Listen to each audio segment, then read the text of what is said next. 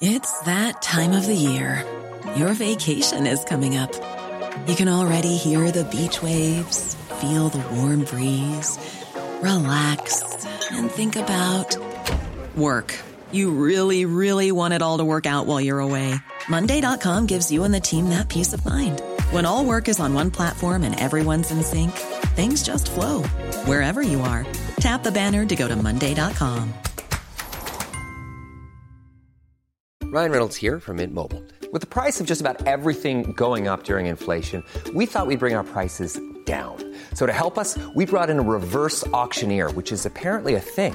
Mint Mobile unlimited premium wireless. Ready to get 30, 30, bit to get 30, bit to get 20, 20, 20, bit to get 20, 20, bit to get 15, 15, 15, 15 just 15 bucks a month. So, Give it a try at mintmobile.com slash switch. $45 upfront for three months plus taxes and fees. Promo rate for new customers for limited time. Unlimited more than 40 gigabytes per month. Slows. Full terms at mintmobile.com.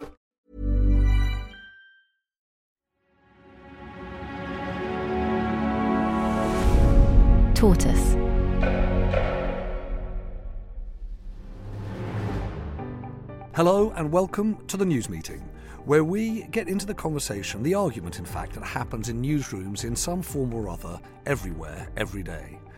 It's one of the aspects of journalism that it's not just enough to get the story, you've got to try and work out where it lands. Where does it lead? Does it top the news? Does it run somewhere down the running order?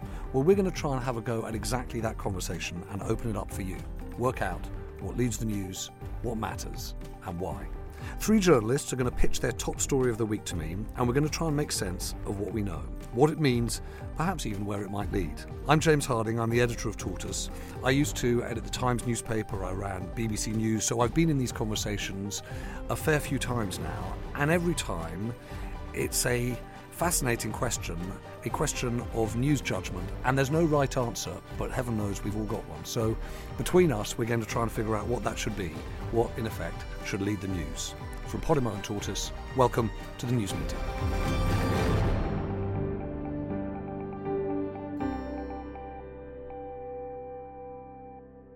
We have made it to February. It is cold and brisk, and certainly busy in the news.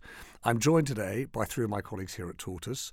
Uh, a big welcome to Claudia Williams. Welcome. Claudia is a reporter and a presenter of the Sensemaker podcast. Uh, before Tortoise, she worked at the New York Times and the Week magazine. Thank you very much. It's my first time here. Welcome, Claudia. Look at that. Just the sound of that car must be quite chilling for you, Alexi. Alexi, as you'll know, is our investigations editor. He's the man behind the podcast Sweet Bobby and then Hoaxed, and they've all done preposterously well, and it would be boastful and kind of inappropriate to say how well they've done. Um, his story, you've been here before, haven't you? I've come first, second, and third. Great. We're going to leave open a place which is not even on the podium for you this time. And uh, Mark Andrew, who arranges all of the live events at Tortoise, he's been here on the show before. Um, had like a really worthy Belt and Road future of China in the world story last time. And you were surprised by it. I was, I was surprised by how I put it third. So let's see whether we do better this time. Welcome, Mark. Of course, this is a bit different to a normal news meeting. You've each only brought one story, and it's often not that neat. Often people have got nothing at all, or they've got three or four stories they think are all should lead the news.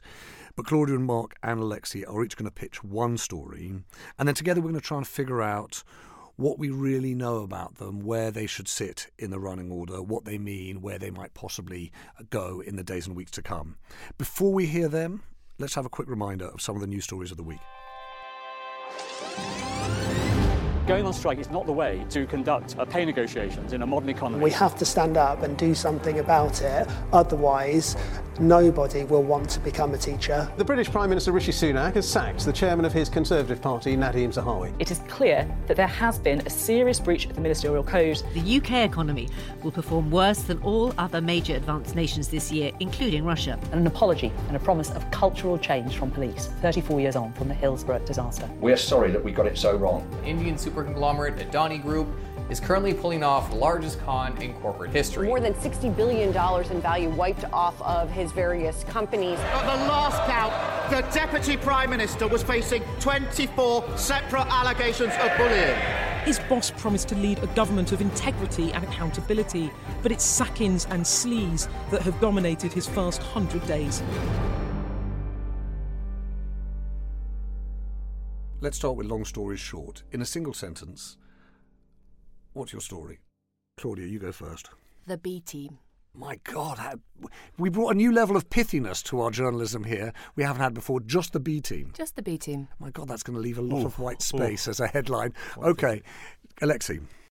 Uh, how to lose 50 billion in a week. Mark? Is the British Army tanking? Nice. I see what you did there. Right, Claudia, why don't you go first? So, um, my story is about Dominic Raab and the bullying allegations against him against the Deputy Prime Minister. So, to do a very brief overview of what we know, there are eight formal complaints against him involving at least 24 civil servants. These are long standing complaints, six of them are from his first time round at the MOJ, and the allegations are serious. They're ones that, you know, some of them are maybe getting a little bit more attention than the others, the throwing of the tomatoes. It all seems like a little bit of fun. But then there are, you know, other allegations about belittling people, demeaning them, being rude, aggressive. And these are complaints that have come from the civil service, who are people that can't really speak out as much as MPs might be able to, for example, when bullying complaints like this come up in um, other contexts. And a lot of them are said to be more junior members of staff. Um, and I should say that Dominic Raab denies these allegations. They are, at this stage, allegations. But we know that in the inquiry that's happening currently into them, um, three permanent secretaries have given evidence, and Labour has called for Raab to be suspended. Um, And why do you think? Why do you think it should lead the news? so I think this for a couple of different reasons. The first is that I think it's a real signifier of how weak the government is. Um, it shows the division between Whitehall and Westminster, um, which is something that really matters right now. It pits the civil service against the Tory party. It weakens a relationship at a time where we really need them to be working together. Um, but also, today, as we record, it is 100 days of Rishi Sunak. And this is potentially the third high level minister to go under Sunak. If you have Gavin Williamson, Nadeem Zahawi, and now potentially Dominic Raab.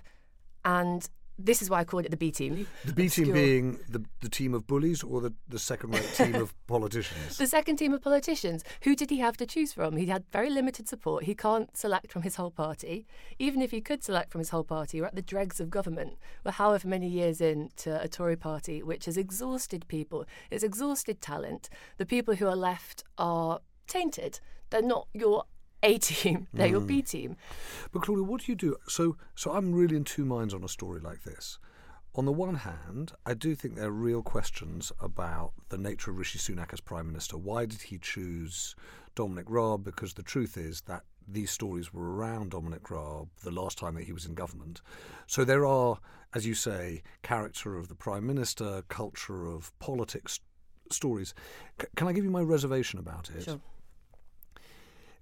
There's a lot of pent up animosity in and around Westminster and Whitehall. I'm, I've no doubt at all that working for Dominic Raab was not an easy thing to do. It's really hard for us from the outside, with just these tidbits of information, to know w- where exactly he sits on that spectrum of hard charging politician that demands a great deal from the people who work with him to outright bully to some allegations, as you say, that are worse than that. And the fact is, we just don't have a line of sight to that. What we just have a line of sight to at the moment is a process. Totally, and I agree with you. Um, I think it's very different to the Nadeem Zahawi situation. It is a lot more he said, she said. Yes. There are no hard documents. But I think it's a mistake to discount it for that reason, because the reason it matters to me is it's revealing of Rishi Sunak. Um, and his lack of action and the way that he's behaving in this situation. So if you take the comparison between Nadeem Zahawi, that was a quick decision. That was he was gone within a week. But even then, Rishi Sunak didn't make that call. He outsourced that decision to Laurie Magnus. He didn't make that call himself. And in this situation, he is putting his ally, Raab, out in front of the news. He's sitting next to him at PMQs. But even then, if he wanted to support him, he's not doing what Boris Johnson did with Priti Patel. He's not rallying the troops. He doesn't have troops to rally. It's inaction, and I think it's the inaction 100 days in and the lack of support that he seems to have from his kind of wider party. And that's what makes it important. This is the third one Yeah. in 100 days. I'll tell you what I do think is interesting about it. I, I remember the first time that Keir Starmer at PMQs started going after Rishi Sunak for being weak. And I remember thinking to myself, that's interesting. Why have they chosen that as the word? And on the talk shows now, you hear every Labour politician saying the same thing weak, weakness. And you would have thought that they would have gone after Rishi Sunak for being rich, wealthy, out of touch. But they haven't. Weakness is the thing. And so this is this plays to that, at least politically. I don't know, Alexi, what do you think of the story? I, th- I, think it's I think it's a really interesting not knotty story. I, I was hearing some someone on the radio uh, a couple of days ago saying that if so many allegations have been levied against a civil servant, like a permanent secretary, then they would have been at least suspended mm. whilst there was an investigation. So I think that there's a kind of weird question about why Raab is still. But I'm not clear know. about that either, because you then get into a mob justice situation, which is a bunch of people make allegations, and they force someone out of the job through the course of the process. I'm, I'm not. I don't really. I'm not clear what I think about that. It's strange though, isn't it? Because at some point, at, at one point in the story, there is a tipping point when so many people come forward that you have to treat it slightly differently. Do you think so? What happens if you get one person with a really serious allegation?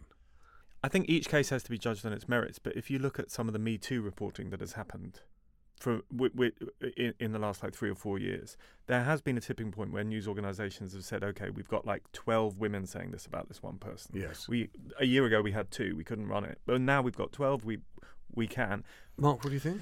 Um, I mean, I've seen things written about Dominic Raab which says he's an example of sort of the most mediocre of, of masculinity, um, and, which is weird because there's also some fringes of Twitter that kind of are quite thirsty for Dominic Raab after those rubbing pictures were shared a couple of years ago. But I think you come at this from a totally different angle. Always. I'm quite excited. Let's do the rest of the cabinet. It's it's it's very strange, and th- th- there are some committed Dominic Raab uh, fans online, but um, but, but I think in terms of the story, I think the, the most interesting thing for me is it's the latest and perhaps one of the most clear examples of the fracture in the relationship between Westminster and Whitehall. Yeah, that is. Um, and I mean, I know it's happened before, but but this is really quite terrible. And when you've got a, a union, is it the Senior Civil Servants Union, which they don't have a track record for creating a lot of fuss, and they if they're calling for the suspension of of, of Dominic, then that that's that says something quite bad. All right, Mark. Uh, well, I've got a clear sense of where in the running order this should run. Second. Yeah.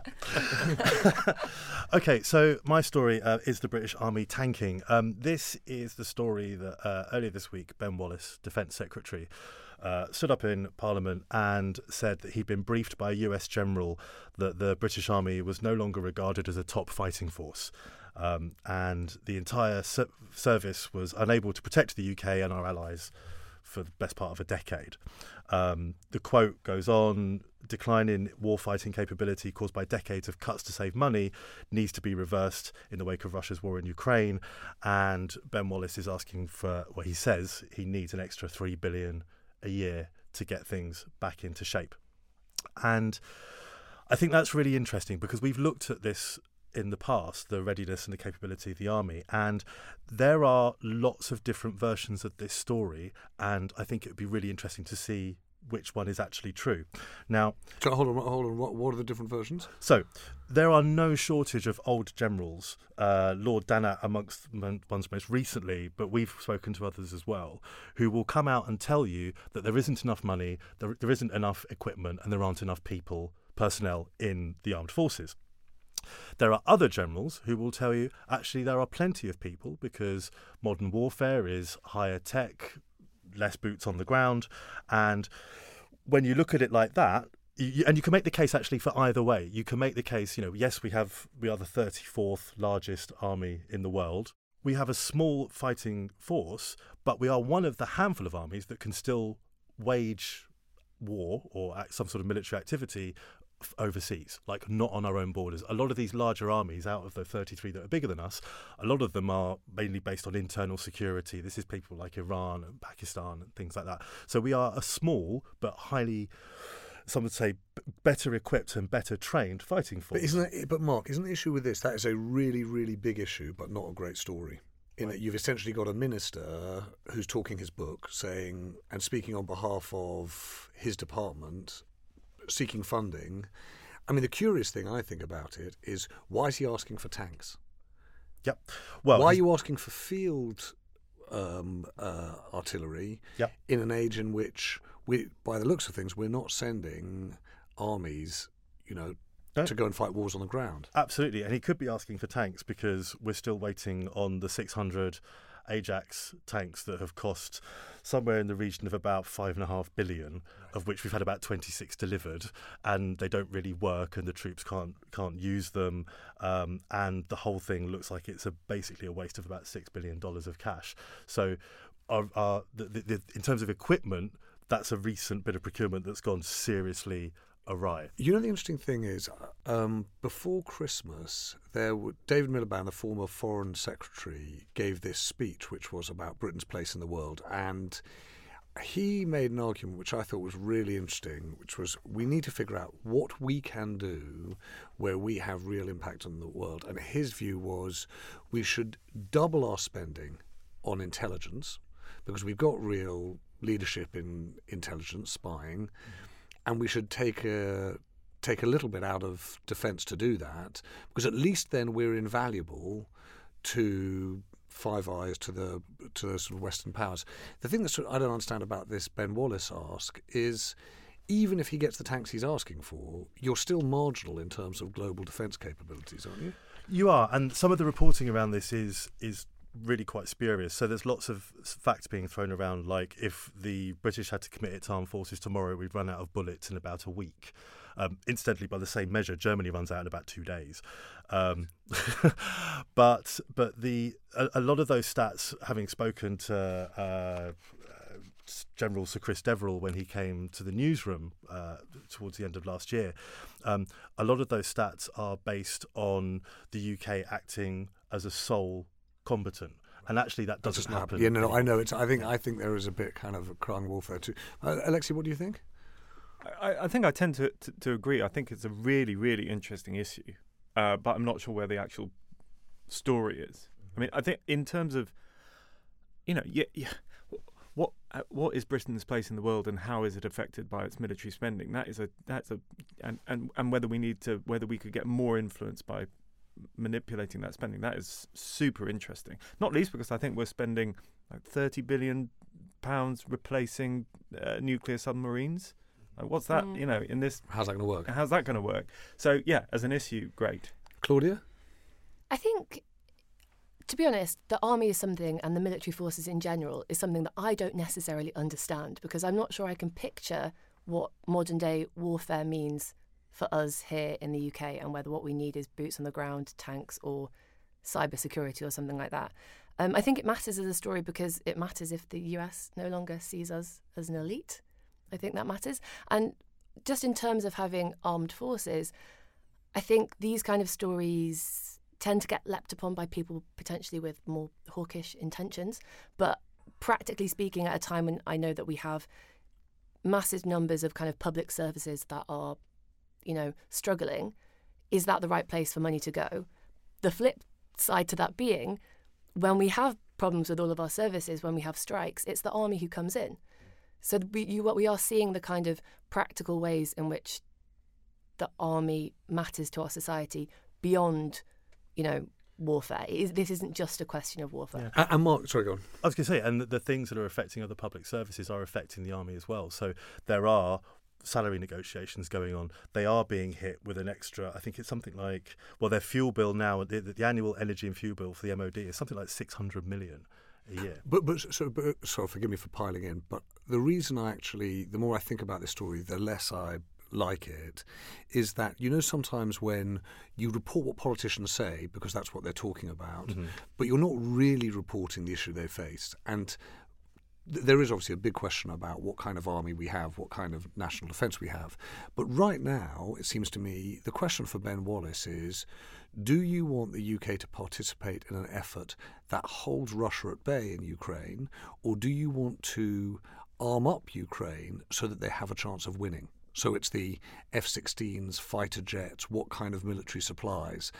And I worry that this kind of story gets you into the safe territory of MOD wants resources, Treasury says no, the United States weighs in because they want to see a more powerful UK in, in NATO. And you end up in one of those diplomatic you know, arm wrestle stories rather than the really big story of our times that is how far will the West support Ukraine?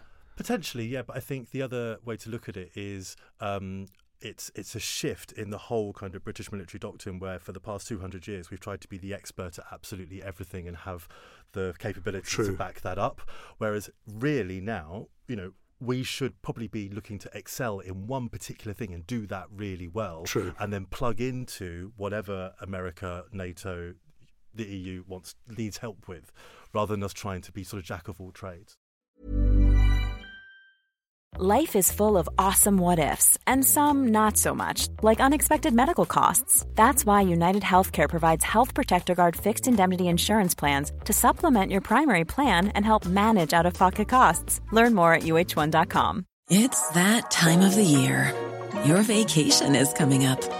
You can already hear the beach waves, feel the warm breeze, relax, and think about work. You really, really want it all to work out while you're away.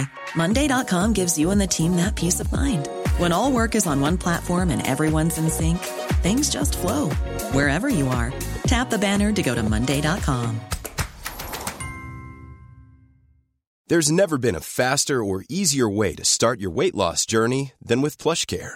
PlushCare accepts most insurance plans and gives you online access to board-certified physicians who can prescribe FDA-approved weight loss medications like Wegovy and Zepbound for those who qualify. Take charge of your health and speak with a board-certified physician about a weight loss plan that's right for you. Get started today at plushcare.com slash weight loss. That's plushcare.com slash weight loss. plushcare.com slash weight loss. Mark, thank you for the valiant defence of the defence story. Alexi, what have you got? Imagine if Jeff Bezos had woken up a couple of days ago uh, and had seen a report that was published online calling Amazon the largest con in corporate history.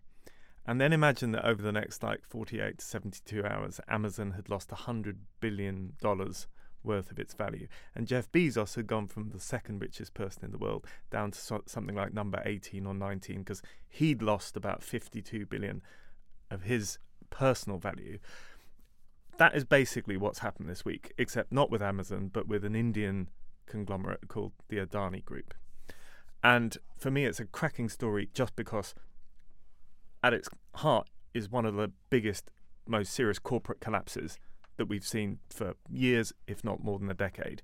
But more than that, it raises these huge questions about the influence of short sellers, the future of India. Um, and just what the, the short seller role in this is? So Adani is one of the world's richest people, and and the extent of his kind of corporate power in India is is a huge story in itself. He controls everything from uh, concrete to the ports to, to, to fossil I- industry extraction. He's his face is on billboards all over the. He's he's kind of the face of of Modi's e- economic resurgence, and so it was a real shock, especially inside India, when this short seller called Hindenburg Research, which is based in New York, and by the way, doesn't have more than like 12 people working for it. They publish a 100 page report saying Adani Group is fraudulent. It's uh, full of accounting errors. Its stocks are over overvalued. We're shorting the hell out of it. Um, and you know, instead of being able to kind of ignore that uh, criticism or or somehow sort of squeeze out the short seller, everybody has just gone okay then, and got their money out of the Ad- Adani Group, and and and it's gone it's gone that off a cliff. So that's the thing that's really most shocking to me about it is that Hindenburg produces the research note that says the emperor's got no clothes, and everyone goes, "Yeah, yeah, just yeah," we're, and we're going to sell our shares and we're going to run for the hills. And the bit I don't understand about this, Alexi, is did everyone sort of know that it wasn't necessarily as strong as they'd hoped, but they just hoped? What does it tell you about the mass exodus from Adani Group shares? Um, I think people were really excited about this prospect of growth, but but it, it, it's almost like it grew so fast that it just needed someone to say, "Well, hold on a minute, let's just see how, how you're actually doing this." And what do you say to people who say Crimea River? You know, very very wealthy man is now still extremely wealthy man, and I don't have shares in any of the Adani Group businesses. I don't understand Hindenburg research. Truth is, we haven't even fact checked the Hindenburg research, so it feels like a big row far, far away. Who cares? So there was this piece in the FT today that said that one of the results of this might be that m- a lot of money will now flow from India back into China and Japan. So the underlying concerns about corruption uh, e- effectively will apply outside this particular case. Second thing, reason why we should care about it in England is because because Joe Johnson, Boris Johnson's brother, is tied up in With this the Adani scandal. Group? Yeah. So How? he resigned today as director of an investment bank that had been named by Hindenburg as one of the entities that allegedly hid Adani shares. So No. that's a kind of running story. So Joe Johnson was based in Delhi, wasn't he, for the FT, and so would have got to know all of the people, all the players in and around the Adani group. That's the I didn't know that actually. Yeah, that must be must how be all of that link. happened. Yeah. Interesting. But even then, that's that's a bit of a tangent, isn't it? Um, brother of former prime minister resigns from investment bank aligned to group that gets hit by a short seller's sell note. I think it depends on how you want to look at the the news, and that's why I men- mentioned Bezos like earlier in this conversation. You have to play it as uh, something that people relate to. yeah, and you have to. I think it's legitimate to see this as a, a a kind of a story that is a kind of globalization, a global story. That's how you, that's how you should be looking at it. or, or is it a corruption in global capitalism that we we we sort of look past every day and then suddenly gets exposed? The question is, how much is Adani Group an outlier? And as we say, by the way, uh, we should say this: Adani Group denies all the allegations. We don't know them. As I said, we don't know the details of the Hindenburg research. I don't know, so Claudia. What do you think of all this? I think that I'm going to take a leaf out of the Keith Blackmore school of this podcast and go negative and say, and that is absolutely not to do with the fact that I wanted to pitch this story, um, and it's all to do um, with the fact I think that this is a story that is yet to play out. I think this is something that our investigations editor should investigate because we don't know how much of it is true at this stage. We know that short sellers are incentivized to potentially exaggerate. We know that from reporting that we did last year into um, kind of research done by um, one firm into Alzheimer's, and there's this massive kind of short seller argument going on there, and it's completely heated. And if you listen to anyone on any side, the other side is completely wrong. So we don't know how true any of these allegations are yet. This is a story that requires kind of more time, and I think it's really easy to get overexcited about it when people have dollar signs in their eyes. And as you say, it's the kind of massive story of like hugely rich man and family become less rich. Do I care about that as much as I care about the weakness of the prime minister in this country when I'm in this country? So there's so, so there's a I do have to say your put down on Alexi Nice, is the nice. classic. You know, the food is terrible and the portions are too small, which is it's a story that would be much better if you did much more work on it. I, I appreciate that. and having what- said that, obviously it's an unbelievable story, but Mark, yeah, what not do you think? bitter at all. um, the whole short selling thing is generally stories about sort of money that doesn't exist being or things that don't exist being bought and sold by companies and people that no one's ever heard of in numbers that are impossible to contemplate. So I find it quite difficult to. But I'm To not the to the target to it, yeah. totally. And you know. Becoming dropping from first richest man to 18th richest man is is- Heartbreaking. Yeah, tricky, tricky. All right. Well, listen. In a moment, I'm going to try and make a decision on what should lead, or what at least I think should lead the news. But before that, why don't you each have a go at what you think should lead the news? And I'm going to remind you, Claudia, that you can't choose your own story. So why don't you go first? Unfortunately, I think it's going to be Alexi and the Adani Having made group having such a great that. effort at um, puncturing Yeah, it. that's my choice. By the way, that is not the Keith Blackmore school of this podcast. Once you go for the story, you keep talking it Yeah. down, and you pitch sport at the you know, expense of everything else. Okay, That's next Keith's time, approach. next time. Alexi, I, I'd go with the Dominic Raab story why? because I find the army story really interesting, but I don't think it's a story. I think it's more of an issue, and I think Raab, so many allegations against him. That's that that's pressure on Rishi Sunak, which is going to turn into something. And Mark? well, before we came in, Claudia said that we would both not pick Alexi's. So What? Someone is totally being gaming betrayed. Someone is gaming the Somehow I system. betrayed everyone. Oh and now I'm feeling quite exposed over here. Um, By the way, that's the most, that's the closest to a real news meeting that we've come so far. Because in in all news conferences that I've been to, there's always a huddle outside the meeting room as people are talking before you go in. And what's often happening is people saying, "Listen, I think I'll probably back up your story, not least because so and so, the correspondent, actually has gone away for a long weekend. we can't get it reported, or I haven't. I need to get away early today. So, so okay, now I know a little bit about how the system works. So, so notwithstanding the deal you did in advance, not notwithstanding that, and um, the, the, main story is that I've been stitched up. I think it, I think it has to be the Dominic Raab story because I'm interested in it from the toxic masculinity at the top of government angle. Um, I think there's there's a lot there to, to, to be uncovered. Okay, well, if I might, I'm going to have a go at it. I'll, I'll be honest with you. I don't really love any of these stories right? And just to say, explain why, uh, I don't really love them. If, if, if we sat here and it was early in the morning on a news day, I'd say let's come back to an afternoon meeting, see what else we've got. And the reason for that is the defence story is, as we said, a really big issue, but not really a story. You know, the defence secretary should be making the case for for more kit.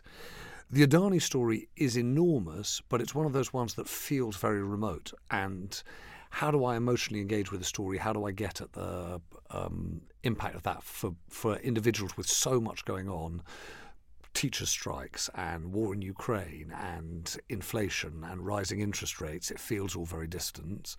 And actually, the Raab story, it's my process problem, which is it is a row between politicians and civil servants, but at the moment, it's very, very hard to see exactly what that story is. So I'd be in that spot going, really? Is that what we want? That said, we've got what we've got. So I will go with this running order. I'm afraid, Mark, I'd put your story third. I think it's really important, but I think the Defence Secretary asking for more money, in effect, publicly from Treasury, is important. I think your argument that it is a crossroads moment for the British military is a good one, but it's a one that the British military has made again and again for about 30 years. And I actually think it's not the key issue facing the defence uh, ministry in the UK or in the West right now. I'd run the Dominic Raab story second because actually, a la your complaint about Alexi's story, we're in the process of the process. We haven't yet got an outcome. And I think, weirdly, even when we do, which is uh, most likely to be some kind of departure of Dominic Raab, I suspect, you'll end up with one of those stories, which is another minister goes and then the caravan rolls on. The fundamentals of British government won't necessarily have been changed.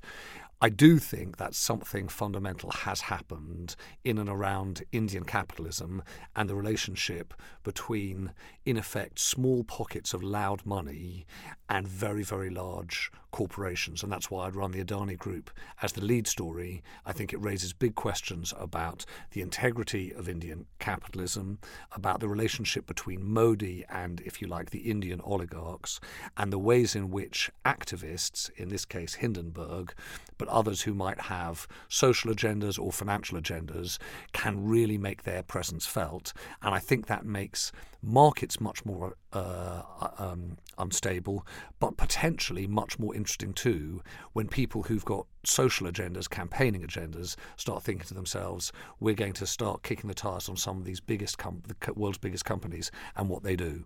So I really don't think there's a right answer this week, but for what it's worth, my running order would be Alexi's Adani Group story. Claudia's Dominic Raab, uh, and then Mark's defence story. I'm not happy about this. That's it for this week's news meeting. Thank you very much, Claudia, for joining us. I hope you'll come back soon. Thank you too to Mark and thank you, Alexi.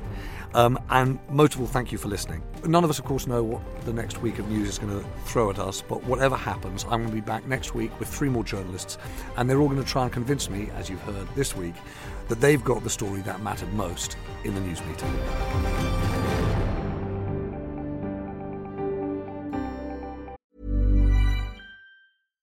Hey, it's Paige DeSorbo from Giggly Squad. High quality fashion without the price tag. Say hello to Quince. I'm snagging high-end essentials like cozy cashmere sweaters, sleek leather jackets, fine jewelry, and so much more. With Quince being 50 to 80% less than similar brands And they partner with factories that prioritize safe, ethical, and responsible manufacturing. I love that. Luxury quality within reach. Go to quince.com slash style to get free shipping and 365 day returns on your next order. Quince.com slash style.